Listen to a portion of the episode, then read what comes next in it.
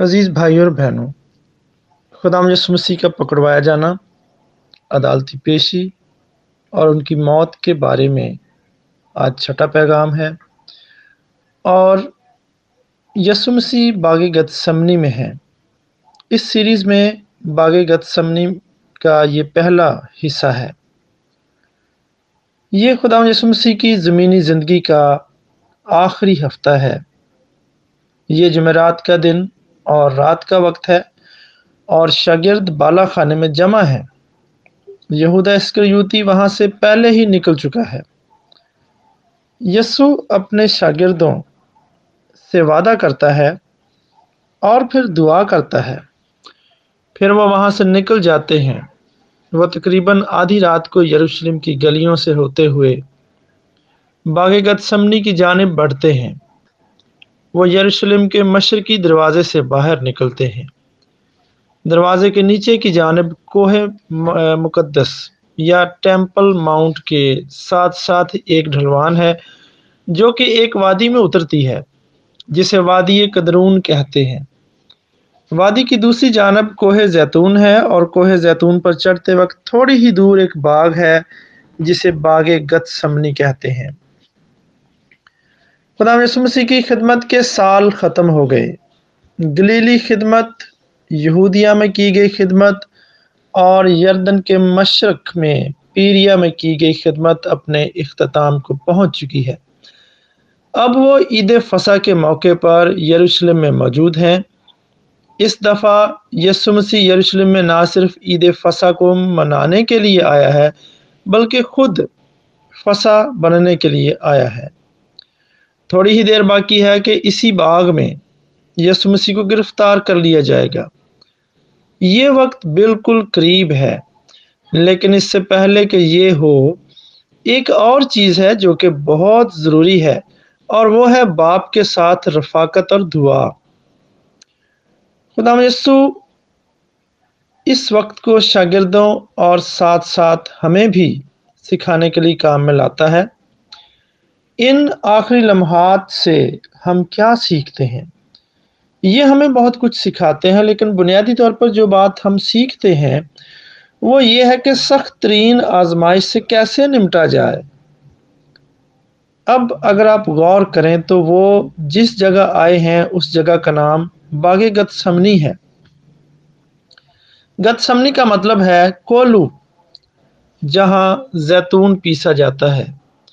बज़ाहिर ये एक बाग का नाम है, या ये कोह जैतून के साथ एक ऐसा रकबा है, जहाँ एक बाग है।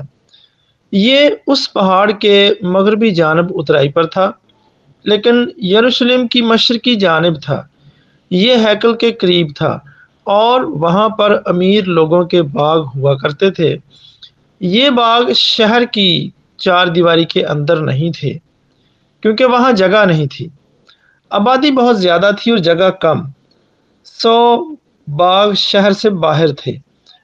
और इस जाने पहचाने बाग का नाम बाग गत समनी था। यमुना की इंजील के अठारहवें बाब की दूसरी आयत में लिखा है कि यस्सु अक्सर अपने शागिर्दों के साथ वहाँ जाया करता था। ये शहर के हजूम से बाहर एक पुरसकून जगह थी, जहाँ वो ज़्यादा वक्त गुजार सकें। ये एक ऐसी जगह थी जहाँ वो जाता था कि रात अपने बाप के साथ दुआ में वक्त गुजार सके और शागिर्दों को भी सिखा सके। हम नहीं जानते कि इस बाग का मालिक कौन था। ये मालिक भी उन अशखास में से है जिनका नाम हम नहीं जानते, जो खुदा यसु मसीह की ज़मीनी ज़िंदगी के आखिरी हफ़्ते में उसके काम आए। क्या आपको याद है कि इसी तरह का एक शख्स था जिसका नाम हम नहीं जानते, जिसने उसे यरूशलेम में दाखिले के वक्त यसु मसीह को गधी और उसका बच्चा मुहैया किए थे। और फिर बाला खाने का मालिक, उसका भी नाम हम नहीं जानते। और फिर एक और शख्स, जिसका नाम हाँ नहीं लिखा गया, जो कि बाग गतसमनी का मालिक था।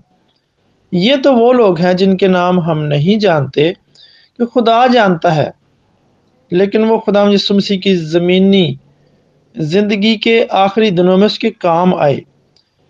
खुदा मसीह उस जगह पहुँचता है और शागिर्दों से कहता है कि तुम यहीं रुको और मैं दुआ करने जाता हूँ। उस बाग की शायद एक छोटी चार दीवारी थी, जो कि पत्थरों से या किसी और चीज़ से बनी हुई हो सकती है, ताकि उससे अंदर आने वालों को रोका जा सके। और सब उसके अंदर बिला रोक टोक दाखिल ना हो। वो शागिर्दों से कहता है कि तुम यहीं ठहरो और इंतज़ार करो और मैं जाकर दुआ करता हूँ। अब शागिर्दों से कहा गया कि यहीं ठहरो। वो जानते थे कि क्या होने वाला है। उन्हें ये बता दिया गया था कि ये अब उसके मरने का वक्त है।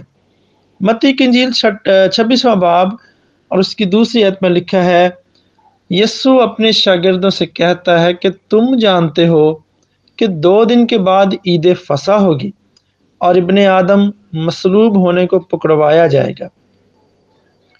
यही वो वक्त था और वो दिन गुजर चुके थे।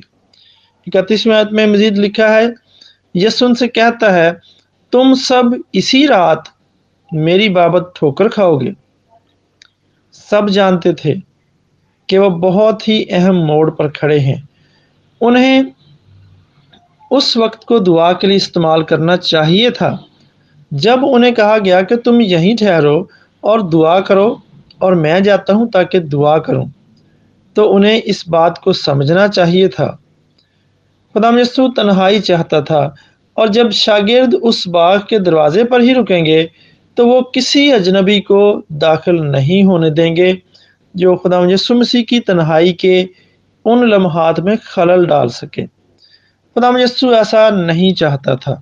वो बाप के साथ उन लम्हात में कोई मदाखलत नहीं चाहता था, जबकि वो उस वक्त ऐसे तजर्बे से गुजर रहा था जो हमारी समझ से बाहर है। सो वो शागिर्दों को वहाँ छोड़ता है ताकि वो नज़र रखें और वो खुद आगे जाकर दुआ कर सके।